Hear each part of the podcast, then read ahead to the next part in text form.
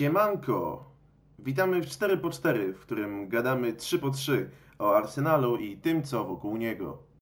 Nazywam się Adrian Kozioł i to ja po raz pierwszy w tym sezonie poprowadzę nasz program. Moimi gośćmi za to będą dziś Kuba Olborski Cześć wszystkim. i Michał Kessler. Cześć, witam. Jako, że jest nas dziś trzech, a nie czterech, co każe nam, przynajmniej na dziś, zmienić nazwę na 3 po 4, no to postaramy się jakoś Wam to wynagrodzić, yy, bo po prostu poza yy, zdaniem chłopaków we wszystkich yy, tematach, o których za chwilę usłyszycie, usłyszycie też zdanie prowadzącego, czyli moje. Ale dobra, dość już tych przydługich wstępów, przejdźmy do konkretów. Zagraliśmy jako Arsenal we wczorajszym dniu spotkanie z e, Bournemouth zakończone remisem 1 do 1. Był to e, debiut e, na ławce e, trenerskiej Arsenalu Mikel Artety. No i panowie, jakie wnioski po tym spotkaniu i chciałbym też poznać wasze spojrzenie na nie. Tak w sumie pod, pod koniec pierwszej połowy poczułem się trochę jak e, za czasów Arsenala Wengera, e, bo to był dokładnie, dokładnie taki sam przebieg spotkania jak właśnie za czasów e, panowania jeszcze francuskiej legendy naszego klubu. Dominacja na boisku Arsenalu, wiele niewykorzystanych szans, niektóre naprawdę świetne, które powinny być bramkami, ale osta- ostatecznie się nimi nie stały. E, Jeden błąd, e, niewymuszony błąd, dosyć głupi. Eee, Splot okoliczności, istotna bramka i trzeba gonić. I później ewentualnie wyciągnięcie na remis. Tak to właśnie wyglądało e, u schyłku tej ery węgierowskiej. I, i teraz do, dokładnie tego doświadczyliśmy w pierwszym spotkaniu u, u steru Mikel Artety. E, Ale faktycznie jest to dosyć e, miłe e, uczucie móc odnotować fakt, że po tym spotkaniu odeszłem od telewizora z pewnym niedosytem. Niedosytem spowodowanym tym, że Arsenal powinien to wygrać, to spotkanie wygrać i zasłużył na wygraną w tym, spotkaniu. Niestety, no, tak jak powiedziałem, przez formę niektórych e, zawodników się to ostatecznie nie udało.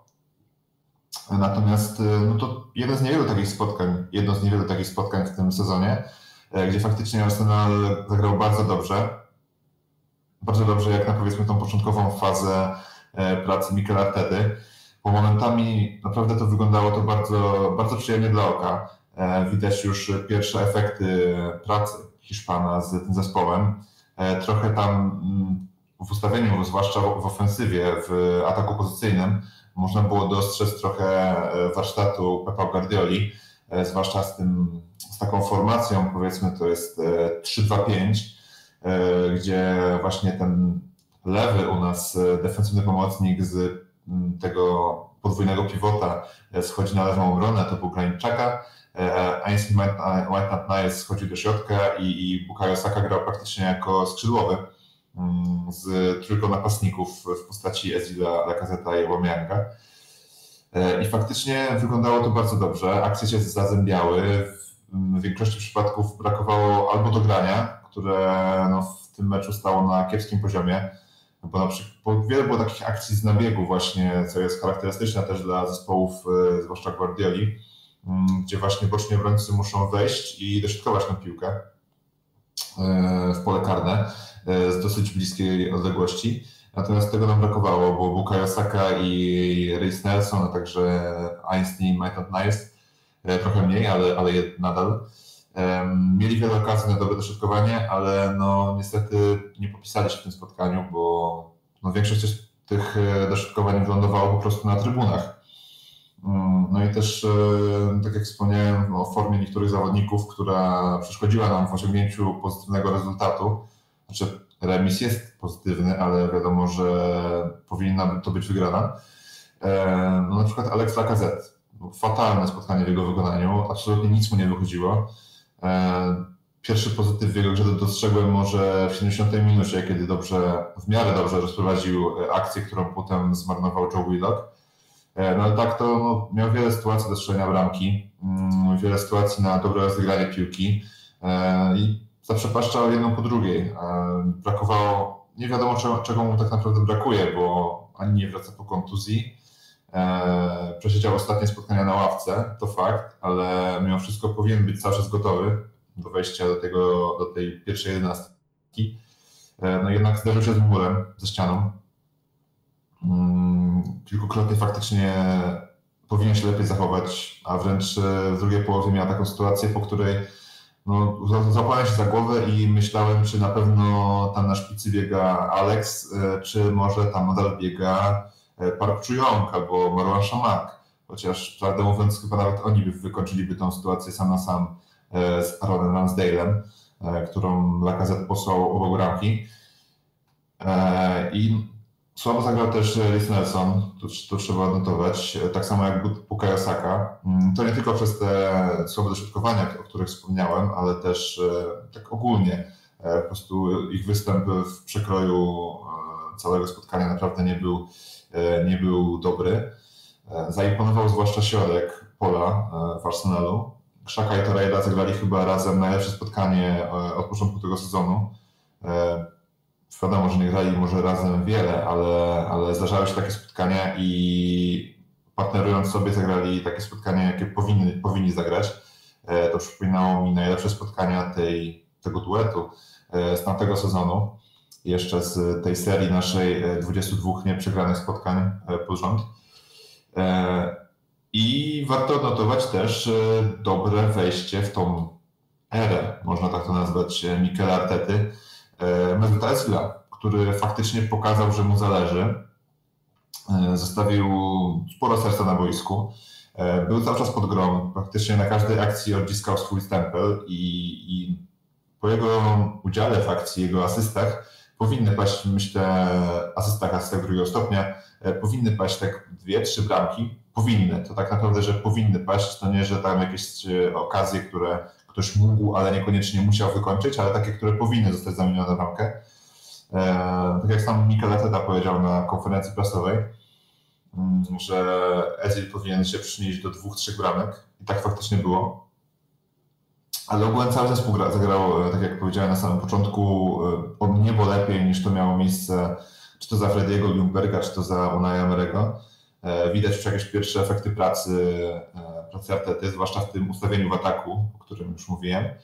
E, I cóż, no, mamy teraz trzy dni między spotkaniem z Chelsea a z Bournemouth i trzeba je wykorzystać jak najlepiej i wykorzystać tą słabą formę Chelsea, bo możemy to wygrać i potrzebujemy to wygrać, bo w przypadku naszej wygranej zbliżymy się do Chelsea na zaledwie 5 punktów, co patrząc na naszą formę na przestrzeni całego sezonu, no jest faktycznie trochę kuriozalną sprawą, ale no jak widać rywale też mają swoje kłopoty i, i dobrze, że to jeszcze wszystko na tym etapie sezonu, e, prawie e, tuż za połową, jest jeszcze aż tak otwarte, bo tutaj nic nie jest stracone e, i, i wszystko się jeszcze może zdarzyć i, i pokazuje nam to każda kolejna kolejka Premier League.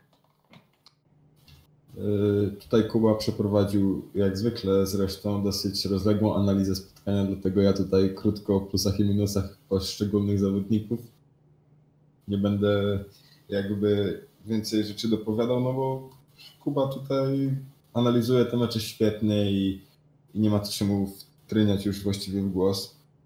U mnie zdecydowanie zawodnikiem, którego dostrzegam jakby do wymiany i aspektem w całej tej układance, który moim zdaniem kompletnie tutaj już nie pasuje, jest Sokrates Papastatopoulos, który jest po prostu tragiczny, popełnia fatalne błędy jak na ten poziom.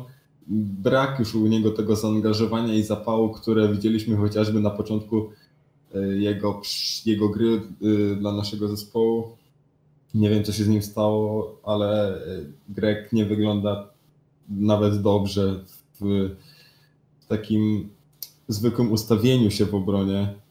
Nie podoba mi się to i trzeba się jak najszybciej go pozbyć, uważam. Dalszy aspekt to plus akurat. Tutaj gra pomocy i wymien wymienianie tych podań, takich klasycznych, można powiedzieć, arsenalowych. Widać, że to połączenie stylu Guardioli i Wengera w jakimś stopniu zaczyna się zazębiać. Oczywiście jest to wizja Artety, aczkolwiek yy, myślę, że to może mieć w przyszłości bardzo fajne pokrycie. Tutaj mieliśmy malutki oczywiście, bo jest to bardzo wczesny etap jego pracy, malutki taki na to pogląd, ale w przyszłości, kiedy się to wszystko rozwinie, może to wyglądać co najmniej nieźle. Lecimy dalej. Kolejny minus to jest y, właśnie, tak jak Kuba wspomniał, Alex Lacazette. Nie wiem, co się z nim kompletnie dzieje. wrócił po tej kontuzji jakby, jakby nie był sobą. Ciężko stwierdzić przyczynę tego. No mam nadzieję, że jeszcze, jeszcze Alek coś pokaże, udowodni tym wszystkim i nam, mi i Kubie. Aczkolwiek no obecnie jest to zawodnik, którego długofalowo bym w tym klubie także nie widział ponieważ potrzebujemy gościa, który nam będzie te akcje wykańczał i mimo, że jakieś te sytuacje będą się kreować przez tą wymienność podań, czy kreowanie wolnego miejsca na, na właśnie na pozycji napastnika, to musi być tam osoba, która te akcje wykańcza, zwłaszcza przy takiej, yy, przy takiej lidze, jaką jest Premier League, gdzie nieraz masz dwie albo trzy sytuacje, które po prostu musisz wykorzystać, bo inaczej no, wynik, wynik, od, wynik bardzo dobrze cię zweryfikuje kończąc i już tak jako ostatni minus, niestety negatywnie skończę, myślę, że tutaj trzeba wymienić Mesuta Ezila. Jako całokształt. Oczywiście jest to kreator, który, który jest temu klubowi potrzebny, aczkolwiek Ezil to już, to już nie jest to moim zdaniem. I myślę, że jak najszybciej trzeba się go pozbyć, także Także ciężko oczywiście znaleźć następcę takiego od razu, bo takie nazwiska, które kreu będą kreować nam akcje, no nie sypią się z rękawa w obecnej piłce. Ale no, jeżeli chcemy jakoś grać, jakoś funkcjonować, no to na tej pozycji musimy mieć kogoś y, lepszego niż Mesut Özil, bo no Niemiec się skończył moim zdaniem i, i to w sumie ode mnie tyle. Ja chciałbym wspomnieć tak o trzech postaciach yy, głównie bo wtedy o wszystkim już, e, to, tak jak mówi Michał Kuba, bardzo ładnie opowiedział. Trzy postacie, czyli Alexandre Lacazette, e, Lucas Torreira i David Luiz. Alexandre Lacazette po kontuzji, e, od kiedy wrócił, wygląda nie to. Powiedzenie, że nie jest sobą, to jest eufemizm. Alex Lacazette w tym meczu wygląda jakby zapomniał, jak się gra w piłkę nożną. Miał ogromne problemy z najprostszym, nie wiem, przyjęciem piłki, prostym podaniem o strzałach i, i driblingach już nawet nie, nie mówiąc. Powinien mieć w tym meczu, myślę, dwie bramki na, na miękko. Myślę, że nawet myślę, że nawet więcej i, i gdyby nie jego nieskuteczność, to, to kanonierzy to spotkanie po prostu by wygrali i nie ma co do tego dwóch zdań.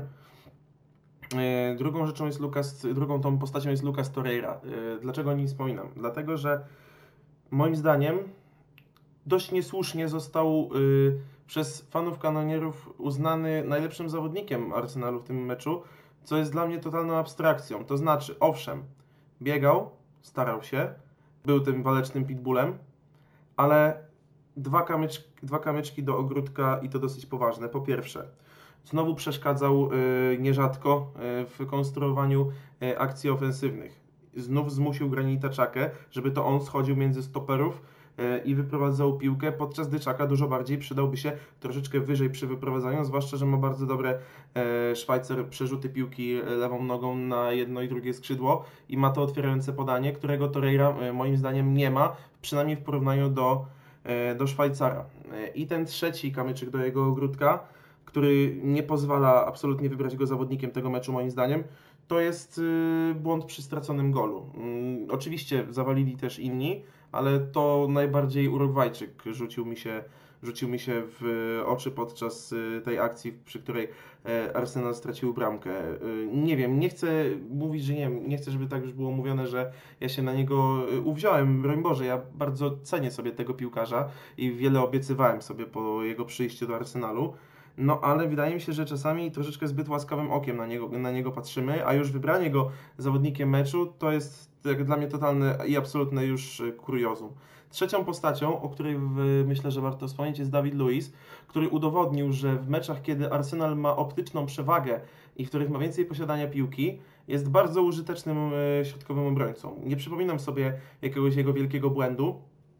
Poza bramką, gdzie, zawali, gdzie zawaliła się większa ilość e, zawodników, i na pewno właśnie bardziej y, winę ponosi taki Torreira niż Dawid Luiz, który po prostu grał wtedy na środku obrony. Poza taką pewnością przy, przy wyprowadzeniu piłki i, i, i dobrą asekuracją i dobrym ustawianiem się w tym meczu, no to zapamiętałem przede wszystkim jego kapitalne wręcz podanie do Aleksandra Lacazeta, takie prostopadłe, której Francuz wyszedł sam na sam z Ramsdale'em i o dziwo, zaskoczenie wielkie, nie był w stanie go pokonać. No ale cóż, no, to był lakazet z tego meczu i nic na to nie poradzimy. Szkoda, bo moim zdaniem zabrał Brazylijczykowi bardzo ładną zresztą asystę. Zapamiętałem też Luisa z, tego, że oddał chyba najbardziej niecelny strzał w tym spotkaniu w momencie, kiedy no, nie, było jakoś możliwości rozegrania piłki, zdecydował się na strzał i kopnął gdzieś, kopnął gdzieś w trybuny. Także to są takie trzy postacie, o których na pewno chciałem wspomnieć, bo o nich miałem najwięcej do powiedzenia. Według mnie na, na y, wyróżnienie, takie in plus, zasługuje na, na pewno Granitczaka. Myślę, że Pierre-Emerick Aubameyang mimo wszystko, bo potwierdził, że y, bez jego bramek na wyjeździe kanonierzy w tym sezonie po prostu nie istnieją i to znów on e, uratował, uratował nam skórę, chociaż no nie powinno tu być mowy o ratowaniu skóry, bo inni zawodnicy powinni znacznie wcześniej wpisać się na listę strzelców. Mm, no i myślę, że to tyle. No, o bokach obrony już e, i, i tych wspaniałych dośrodkowaniach e, Kuba już powiedział. Sokratis, zgadzam się z Michałem, że wygląda z meczu na mecz coraz gorzej i kwestią czasu jest, kiedy E, chyba środkiem obrony będzie e, Chambers Lewis, chyba że nie daj Boże któryś z nich e, obniży drastycznie loty albo wypadnie z powodu urazu czy, czy, czy jakiegoś zawieszenia. I szczerze, Greg zaliczył taki zjazd w ostatnich tygodniach, że no, nie wyobrażam sobie, żeby jeśli ta jego słaba dyspozycja się utrzyma, żeby on w klubie z The został. Natomiast jest y, jeszcze jedna kwestia a propos tego meczu, i tutaj już przechodzimy do tematu numer dwa, czyli y, zaangażowanie. No bo jeszcze po spotkaniu z Evertonem e, mogliśmy narzekać, że to zaangażowanie nie do końca było, że 0 do 0, że kanonierzy nie podjęli ryzyka, że nie wyglądało to tak, jak y, wyglądać powinno. Tak, to, to, właśnie to właśnie to zaangażowanie, że nie wszyscy dawali z siebie 100%. E, mam jednak wrażenie, że od tego momentu, od tego meczu, od pierwszego spotkania e, Mikel Artety na ławce e, trenerskiej Arsenalu, przynajmniej ta kwestia zaangażowania zmieniła się znacząco, bo widać było nawet po poruszaniu się poszczególnych zawodników, po, po tej intensywności biegania i tak dalej, że po prostu tym chłopakom, w znacznej większości z nich, po prostu, po prostu zależy i chcą chcą jakby przekonać do siebie nowego, nowego menedżera, że warto na nich postawić. I ja mam nadzieję, że to jest, y, że to jest takie, że to będzie długotrwałe, to, to zaangażowanie, a nie tylko to związane z efektem nowej miotły, żeby tylko przekonać do siebie menedżera. Co wy o tym sądzicie, panowie? To ja może zacznę. Kuba, ukradnę ci głos tym razem. Myślę, że nowe porządki nastały w Arsenalu. Widać to po widniejących chociażby wypowiedziach Michaela Artety czy zawodników samych w social mediach widać, że oni czują tego trenera, że ufają mu, wierzą w jego projekt, tak samo zresztą jak kibice i my tutaj rozmawiając na tym podcaście.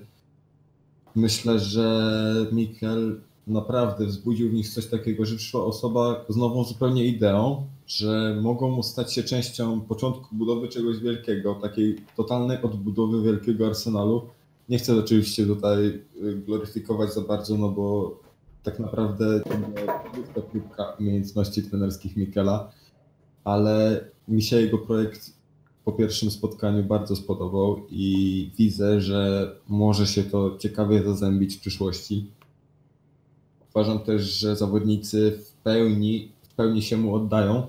Chociażby przykładem jest tego sesja treningowa zrobiona w Wigilię, gdzie Mikel twardo postawił na swoim i zawodnicy się potrafili do tego jakby ustosunkować. To też jest dosyć istotne, ponieważ u innych trenerów pewnie by to wyglądało zupełnie inaczej. A Hiszpan tutaj twardą ręką powiedział, że my trenujemy, my gramy, bo, po prostu jest to potrzebne dla niego i dla dobra zespołu. Co bardzo mi się podoba i co bardzo zresztą szanuję. Co mógłbym tu jeszcze dodać? No, myślę, że Mikel, Mikel ma szansę stać się kimś, y, kimś, kto odmieni zupełnie to zaangażowanie zawodników, co zresztą już było widać. I mocno trzymam za to kciuki. W sumie tydzień temu miałbym trochę inny pogląd na kwestię zaangażowania e, zawodników Arsenalu niż e, mam obecnie. Przekonało mnie do tego po trochu, przekonało mnie do tego spotkanie trochę z, z właśnie z Bournemouth, gdzie zawodnicy faktycznie pokazali, że zależy im, że mimo wszystko gdzieś tam w nich telepie się ta resztka przyzwoitości i, i zależy im na pograniu w tym klubie już jakiegoś okresu, czy też może naprawdę pokazaniu się e, nowemu trenerowi, który, który będzie prowadził ten klub przez długi, długi czas już teraz. I to jest jakaś skierka nadziei, bo faktycznie takie zachowania jak chociażby Aubameyanga, mm, tam widziałem na, na Twitterze, e, na mediach, ogólnie mediach społecznościowych, e, że wielu wiele fanów e, drużyny rywali, takich jak United, czy tam Chelsea, czy Tottenham, nabija się z tego, że Aubameyang, że tak powiem kolokwialnie, wbił się w tłum fanów Arsenalu po strzelonej bramce. Natomiast to jest bardzo proste do wyjaśnienia. To jest kapitan. Zależy mu na tym zespole. To, to widać teraz trochę. Było w tym spotkaniu z Bournemouth i chciał po prostu podzielić się tą jakby nowością, którą też obwieścił później na, e, później na swoim Twitterze, e, nowością pewną w grze Arsenalu i taką satysfakcją z niej płynącą z fanami. E, I, i faktycznie myślę, że to przyjście Michaela Artety może być takim punktem zwrotnym w kwestii zaangażowania zawodników w grę, które było skandaliczne E, zarówno za Frederiego Ljungberga, tak jak, e, zarówno tak jak e, za Frederiego Ljungberga, jak i za Unai Emery'ego. Zwłaszcza za Unai Emery'ego pod koniec już jego rządów w Arsenalu. Mm, tak w pierwszym spotkaniu Mikel Artety i jeszcze w tym spotkaniu z Evertonem, gdzie on już był trenerem, ale oglądał wszystko z, z wysokości trybun, E, faktycznie widać było, że ci zawodnicy chcą się pokazać i zależy im, żeby tutaj być, e, czy zależy. No. Albo tutaj być, albo podbić cenę dla siebie e, w przyszłości. Mam nadzieję, że to pierwsze, chociaż prawdę mówiąc nie będę płakał z żadnym z nich, jeśli odejdzie. No może powiedzmy za, za, za kilkoma, mm, takimi jak Kieran Tierney, Nicolas Pepe, czy, czy Gabriel Martinelli, ewentualnie Ben Bleno, Matteo Genduzzi E, to są zawodnicy, za którymi chyba bym trochę zapłakał. Natomiast reszta, w mojej opinii, nie jest bezcenna. Nikt tu nie jest bezcenny, więc jeśli komuś faktycznie e, nie przypada do gustu to, co się dzieje aktualnie w Arsenalu, e, tak jak napisał to chociażby Dawid Ornstein w, w ostatnim, napisał, powiedział w ostatnim podcaście dla The Athletic, ocierającym się trochę o Arsenal, powiedział wtedy Dawid, że faktycznie niektórzy zawodnicy byli nastawieni trochę negatywnie do przyjścia Artety ze względu na jego e, brak trenerskiego doświadczenia, ale po dwóch sesjach trochę się przekonali do jego, e, do jego wizji łaskawcy. E, no, trochę to wątłe, wydaje się wątłe i nie wiadomo, w którą stronę to pójdzie. Oby to poszło w tą stronę, że faktycznie zawodnicy będą grali na pełnym zaangażowaniu, bo widać postępy, E, i oby ten postęp e, mógł utrzymać się naprawdę długo i, i długofalowo, bo e, bez faktycznie, bez faktycznie zaangażowania nie mamy tutaj co myśleć w ogóle o jakimkolwiek powrocie do, do tej, mm, bliżej tej elity, której oczywiście cedujemy. Właśnie panowie, powiedzieliście się trochę, mm, no bo nie dało się inaczej, na temat osoby Mikela Artety, który no jest nowym e, menedżerem, można powiedzieć nowym starym, no bo był, e, był tutaj jako, jako piłkarz jeszcze nie tak dawno temu, był, był tu kapitanem. E, teraz wraca do klubów innej, znacznie już poważniejszej roli. Tutaj, tutaj to teraz on pociąga za, za sznurki, to on podejmuje największe decyzje. I właśnie o osobę Hiszpana chciałbym Was spytać. Jak widzicie przyszłość Arsenalu pod jego wodzą? Już biorąc pod uwagę to spotkanie z y, Bournemouth, czy właśnie czy widzicie coś, co napawa Was optymizmem, jeśli chodzi o, jeśli chodzi o przyszłość pod, pod jego wodzą? Czy widzicie jakieś jeszcze braki? Jeśli tak, to jakie? Y, no i ogólnie jak zapatrujecie się na, na Hiszpana w, w klubie z The Emirates? O jego osobę właśnie chciałbym Was teraz zapytać. To tak, trzeba pamiętać przede wszystkim, że Mikel musi mieć ludzi, podstawę jakby do pracy na tych y, ludziach. Oczywiście nie chcę tutaj nikogo oceniać lepiej czy gorzej, ponieważ no, trener wie najlepiej i tak dalej, ale z tym co mamy, no też musimy wziąć poprawkę na to, że nie zawsze da się pracować na tym tak, jakbyśmy tego oczekiwali. Przede wszystkim wzmocnienia w obronie wiążą się też z poprawą gry tej obrony, moim zdaniem.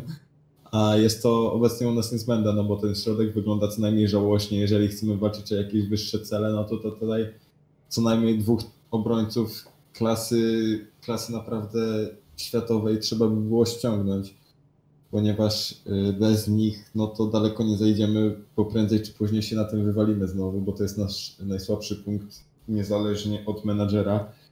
Ciężko jest to naprawdę ulepić, że tak już powiem, może trochę nieładnie z gówna, ponieważ no, no, no ale tak jest. Tak wygląda ta praca w naszej obronie i bez wzmocnień się to nie zmieni pomocy, tak jak już wspomniałem, przydałby się Mikelowi kreator oraz osoba na miejsce Granita Czaki, czyli taki typowy SPD, SP, który pomógłby, jakby rządziłby tak w tym środku pola. Oczywiście mamy Mateo Guendouziego, jednak przydałaby się po prostu osoba na to miejsce, no i kreator w miejsce Zila, no to tutaj bezapelacyjnie.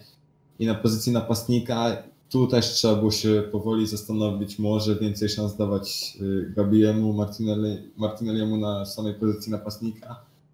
No ale także kogoś zakontraktować tu trzeba i wtedy ta maszynka, ten cały projekt Mikala mógłby faktycznie zacząć działać, ponieważ y, no, samo się to nie zrobi. Tutaj musimy sobie to powiedzieć wprost. No, wszystko wymaga jakby czasu, wszystko wymaga jakiegoś wkładu nie tylko samego trenera, ale także ludzi wokół pracujących z nim. Mam tu na myśli też y, właścicieli, no bo mm, w jakimś stopniu oni też pracują na rzecz tego klubu. Po prostu wierzę, że tak będzie, że tak się stanie, bo oprócz wiary jako kibic Arsenalu nie mam praktycznie nic. Ja w sumie skupię teraz na może samej postaci Mikela. E, faktycznie to jest gość, który jeszcze nie trenował.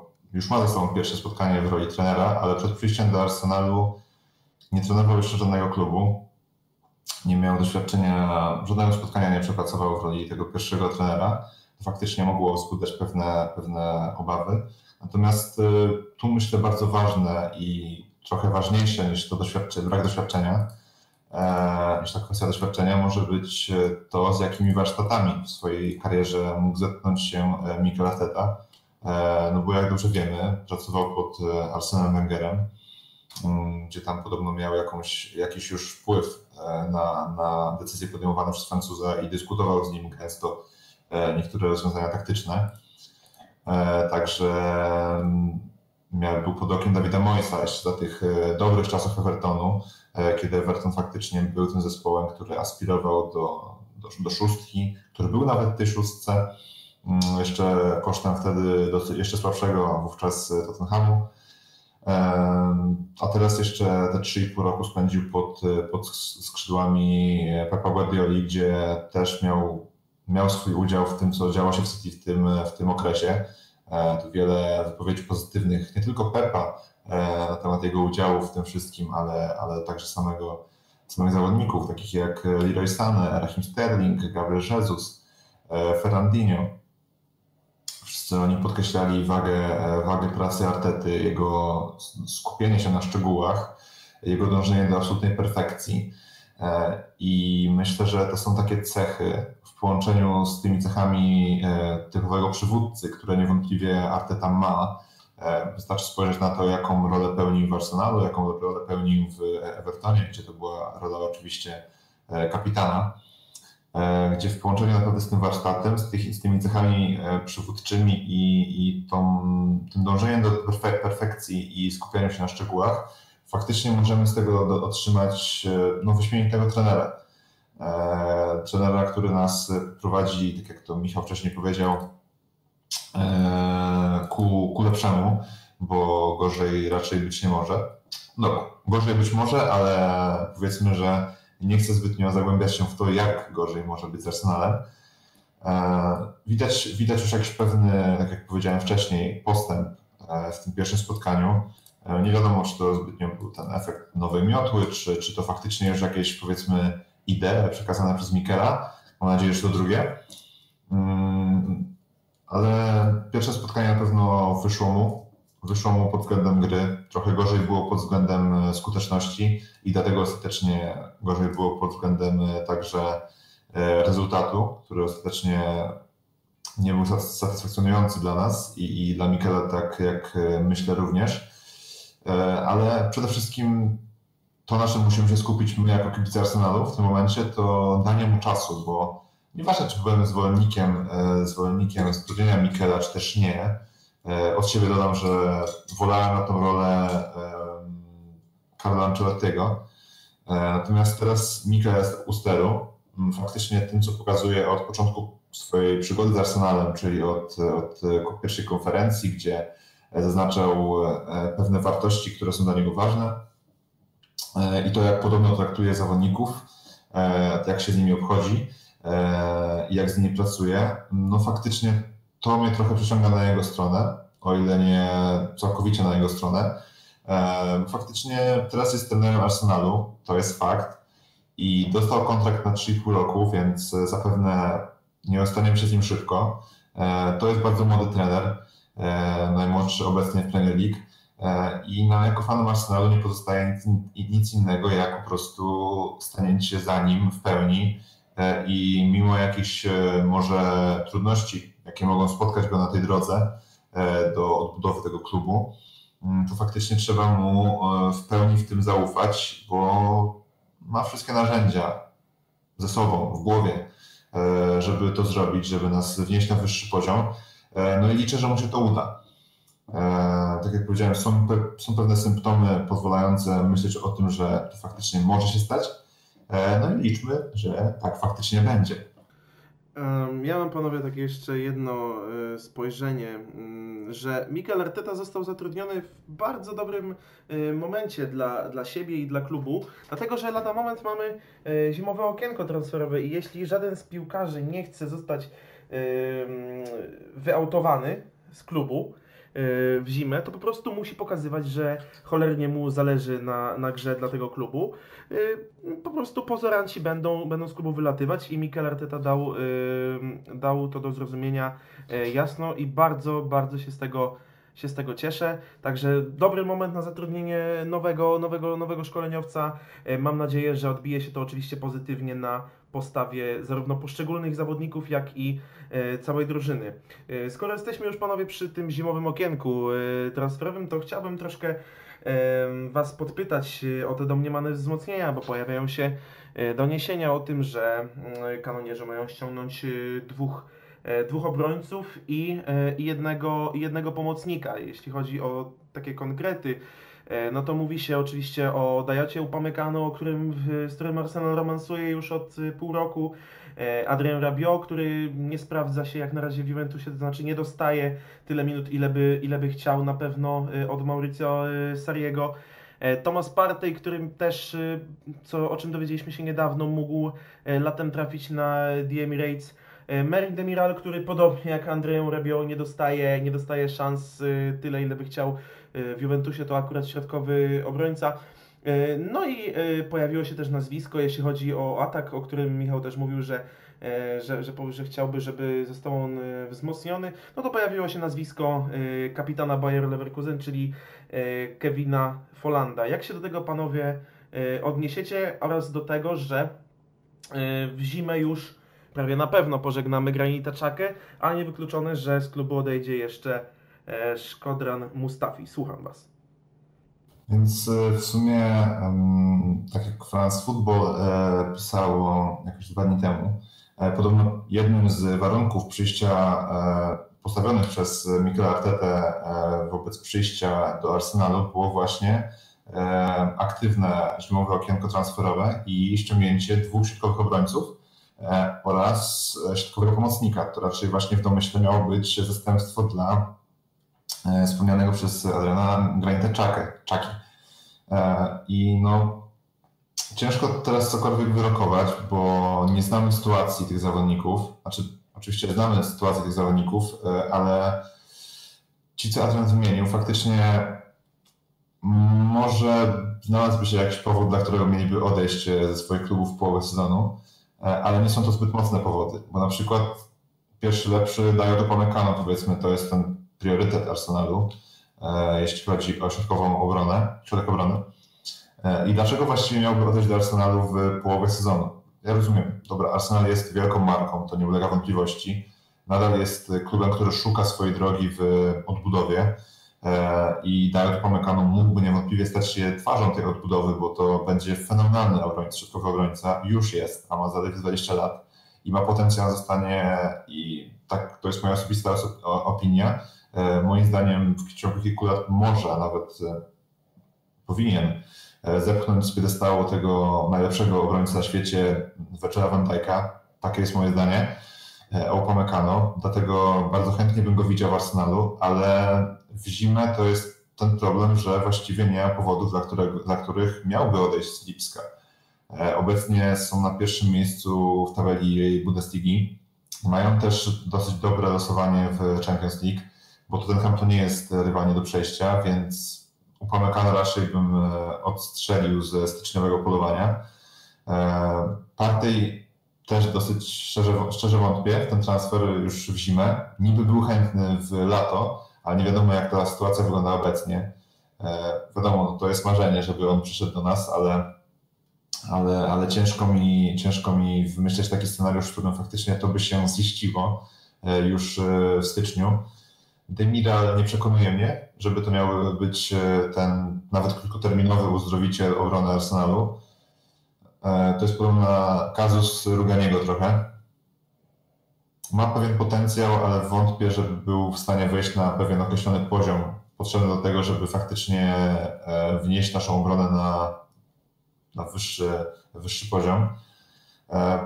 I Rabiot to w sumie tak jak słyszałem w, w plotkach, raczej, raczej Rabiot y, jest chętny, ale Juventus niezbyt. Arsenal też jest chętny, ale Juventus niezbyt, więc tu jest y, kwestia raczej też zamknięta.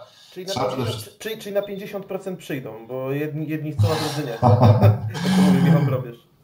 Dokładnie tak, dokładnie tak. E, no i to jest kwestia strasznie otwarta e, w przypadku tego okienka, bo tak naprawdę nie mamy plotek z dobrych źródeł.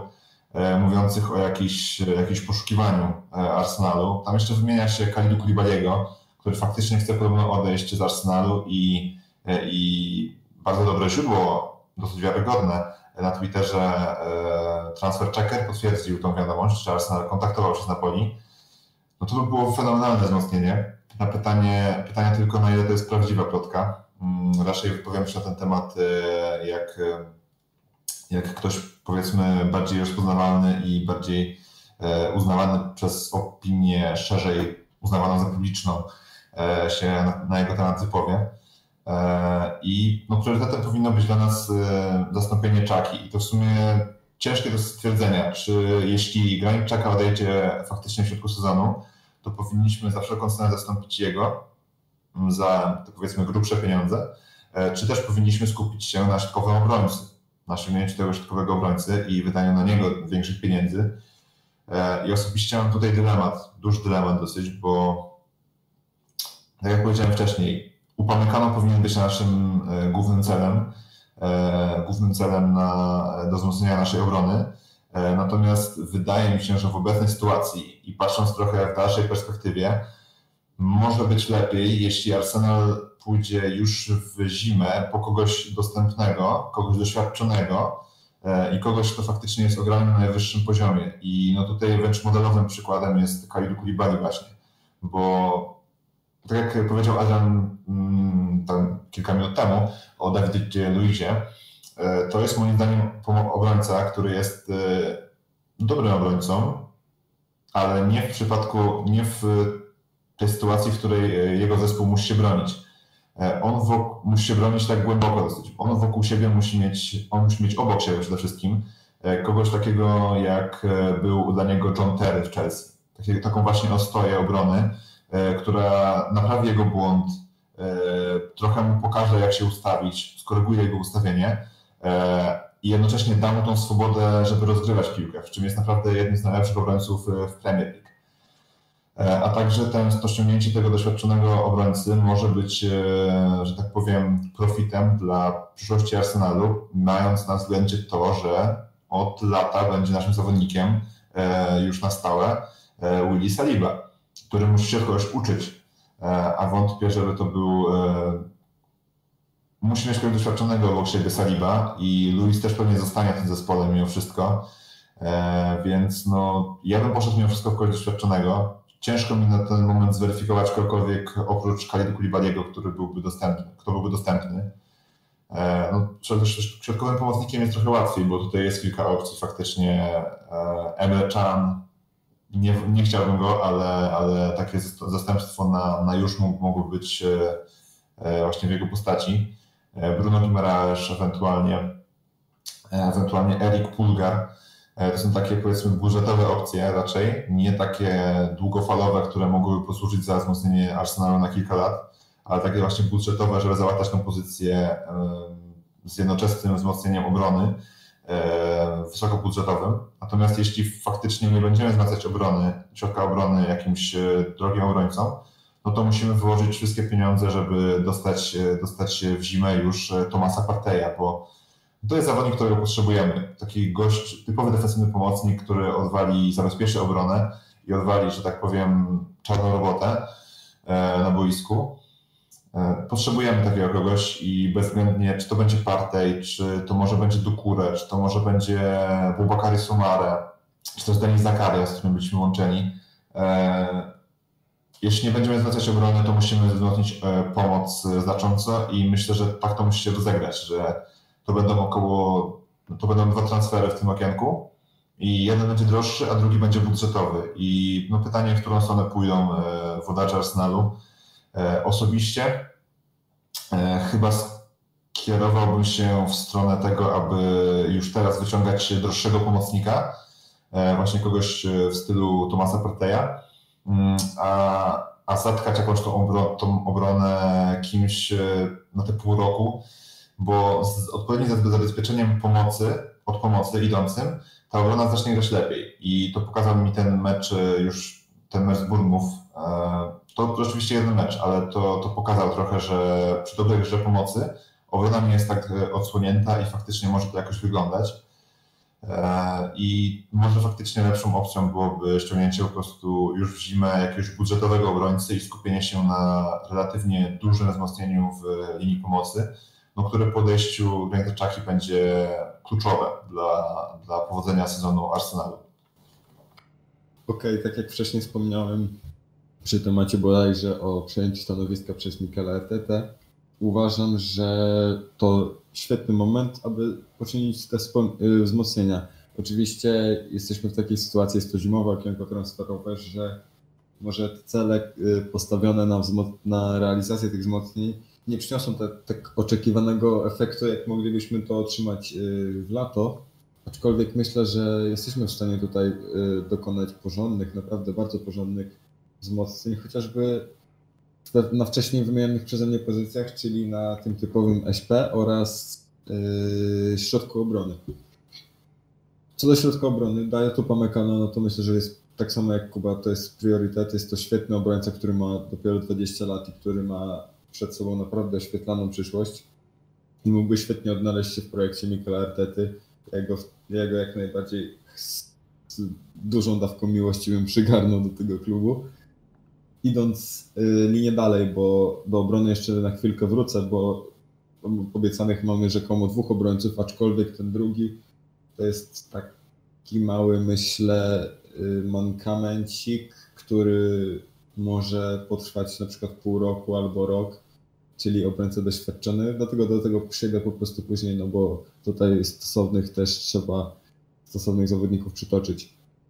Idąc w pomoc SP, SPD, tak jak już Kuba zauważył, potrzebujemy typowego środkowego pomocnika defensywnego i to nie jest e, żadną zagadką.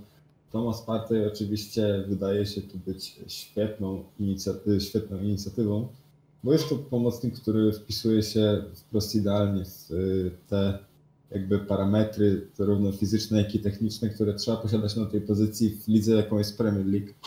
I miałby naprawdę szansę odnaleźć się w Arsenalu Myślę, że nie miałby też problemów z, jakąś y, większą aklimatyzacją, dlatego jak najbardziej bym go przygarnął. Jakieś alternatywy na tą pozycję, no to naprawdę ciężko mi na chwilę, w chwili obecnej przytoczyć jakieś takie jedno nazwisko, ponieważ ta pozycja jest y, bardzo, bardzo mobilna, ale gdybym miał wybrać jednego zawodnika obok oczywiście Parteja, to postawiłbym na te osoby, które mamy.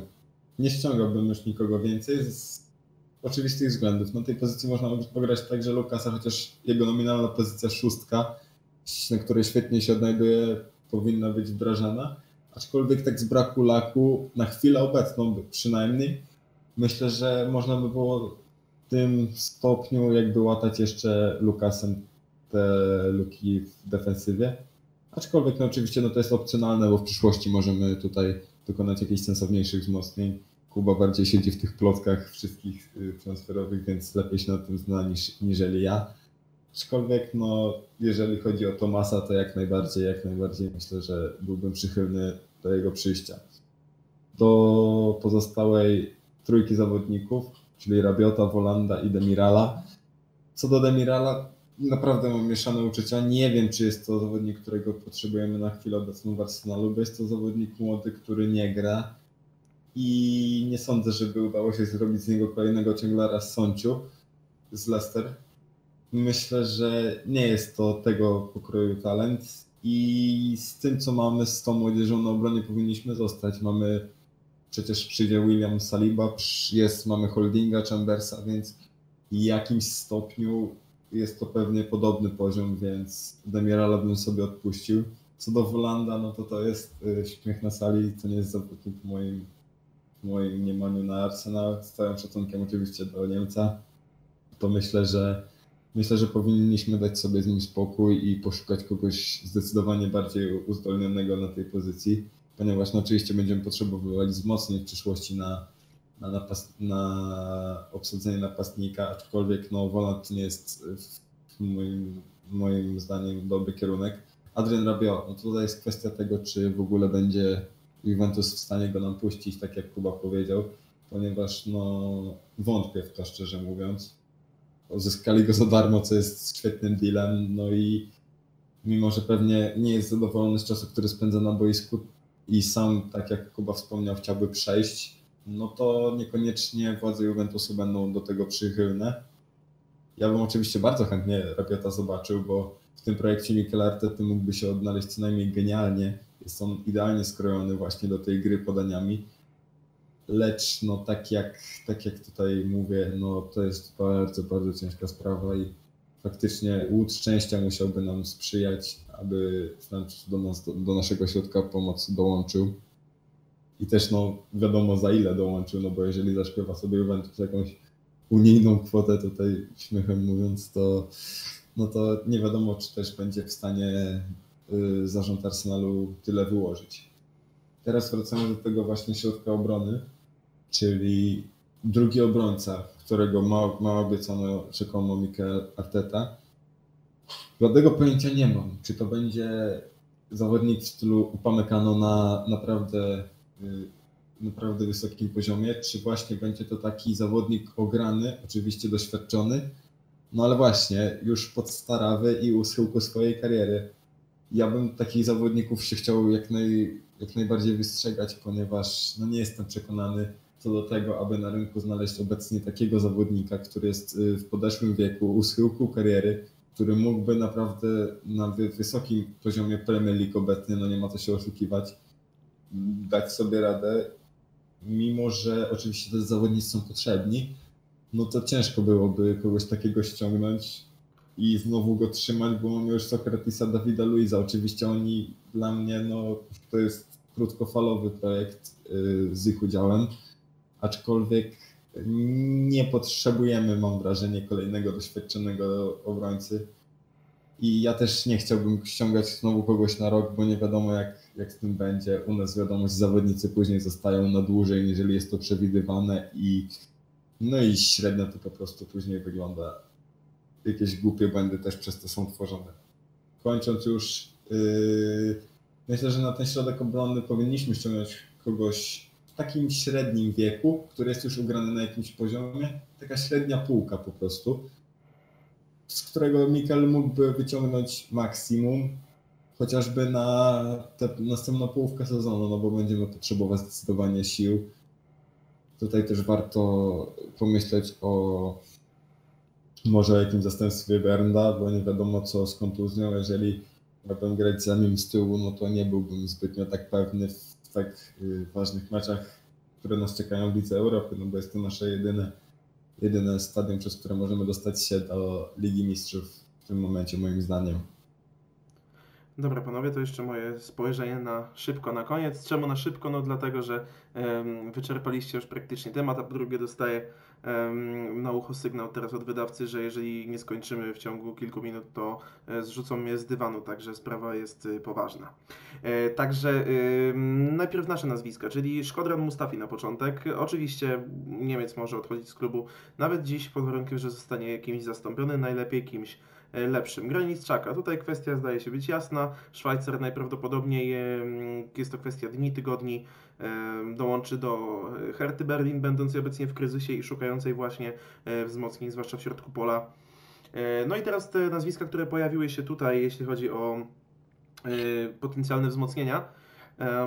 Kevin Folland, no biorąc pod uwagę to, że Aubameyang lub Lacazette mogą odejść, no to Folland byłby całkiem spoko, ale no, nie jest to zawodnik, który nas y, zbawi. To jest przede wszystkim inny typ piłkarza, to nie jest jakiś goleador y, na potęgę, on bardziej jest takim, on najlepiej sprawdza się jako cofnięty, może jako skrzydłowy, taki schodzący napastnik, niż jako typowa e, dziewiątka. Także na pewno przydałby się w systemie rotacji, ale nie byłby to wybór numer jeden na naszą dziewiątkę. E, dają to Pamecano. Tutaj kwestia z Francuzem jest taka, że on ma, właśnie, taka mała korekta panowie, ma 21 lat, a nie 20, także o cały rok się e, pomyliliście. Ale, ale z kolei mm, zgadzam się z Wami, że bo też sam to kiedyś powiedziałem, że nie ma w tym Lipsk żadnego interesu, żeby wypuszczać takiego obrońcę od siebie. Zwłaszcza, że mają nie najgorsze losowanie, wyszli z pierwszego miejsca w Lidze Mistrzów, e, więc na pewno no, najmniej y, w tym momencie chcą pozbywać się swoich kluczowych piłkarzy, ale są dwie kwestie. Pierwsza kwestia jest taka, że mm, w 2021 roku E, panu Upamecano kończy się kontrakt, więc jeśli chcą na nim coś jeszcze zarobić, to tak naprawdę im szybciej go sprzedają, sprzedadzą, tym lepiej, bo z każdym kolejnym miesiącem jego wartość rynkowa będzie po prostu spadać, im bliżej będzie końca e, kontraktu. To jest sprawa numer jeden. Sprawa numer dwa. E, nadal środkowymi obrońcami w Lipsku są e, tacy gracze jak Ibrahima Konate czy Nordi Mukiele, którzy spisują się też całkiem dobrze. To są wszyscy podobni do siebie e, stylem obrońcy, nawet wizualnie są do siebie, są do siebie podobni. I wydaje mi się, że ta dwójka dałaby radę zastąpić zastąpić Dayota Upamecano, zwłaszcza, że mamy jeszcze Williego Orbana, tak? I, i, i wydaje mi się, że, że, że byliby w stanie tę lukę po E, Francuzi załatać, zwłaszcza, że mm, Lipsk ma fantastycznych scoutów i potrafi ściągać do siebie utalentowaną, utalentowaną młodzież. E, to tyle w kwestii Upamecano. E, Adrien Rabiot. Mam wrażenie, że Francuz jest troszeczkę przehajpowanym zawodnikiem. W PSG grał całkiem nieźle, ale miał też takie mecze jak z Barceloną w Lidze Mistrzów, gdzie no, kompletnie nie podołał wyzwaniu. Zresztą tam całe PSG nie podało po prostu wyzwaniu e, i mam wrażenie, że w ważnych meczach ten zawodnik po prostu czasem pali się psychicznie i nie wiem, czy to się, czy to się zmieni. Mam wrażenie, że stawia mu się rolę, na którą on po prostu nie zasługuje. E, coś jak, e, coś jak Paul Pogba, że ma, te, ma technikę i tak dalej, ale robi się z niego jakiegoś wirtuoza środka pola, którym moim zdaniem on nie jest. Thomas Partey. Jak najbardziej potrzebny jest taki silny drwal w środku pola właśnie. E, tutaj kolor skóry też nie jest bez znaczenia. Przyda się ktoś taki po prostu, kogo rywale w środku pola e, będą się e, bali nie tylko ze względu na jego umiejętności, ale także wzrost tęży i tężyznę fizyczną. Także jak najbardziej pana Parteja bym to przywitał. No i Mary Demiral, który no, Podobnie jak jest z nim jak w przypadku pana Rabio, nie wiem dlaczego jest tak chcianym piłkarzem wśród e, fanów e, kanonierów. Nie rozumiem tego. On praktycznie nie gra w Juventusie, dostaje jakieś tam ogony.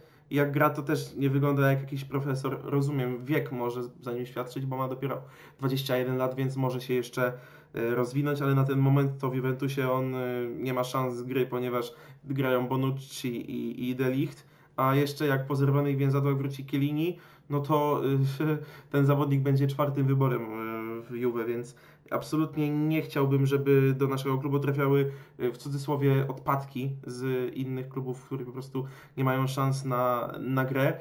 I nie wydaje mi się, żeby Demiral był takim odpadkiem pozytywnym, że po prostu, no, nie wiem, pokłócił się z kimś, że to jest piłkarz prezentujący wielką jakość, ale jakieś tam względy pozasportowe zdecydowały, że musi odejść. On po prostu moim zdaniem sportowo nie jest na poziom nawet y, składu y, Arsenalu, a my tu potrzebujemy wzmocnień na, na już, na tu i teraz i, i Demiral absolutnie wzmocnieniem y, nie jest.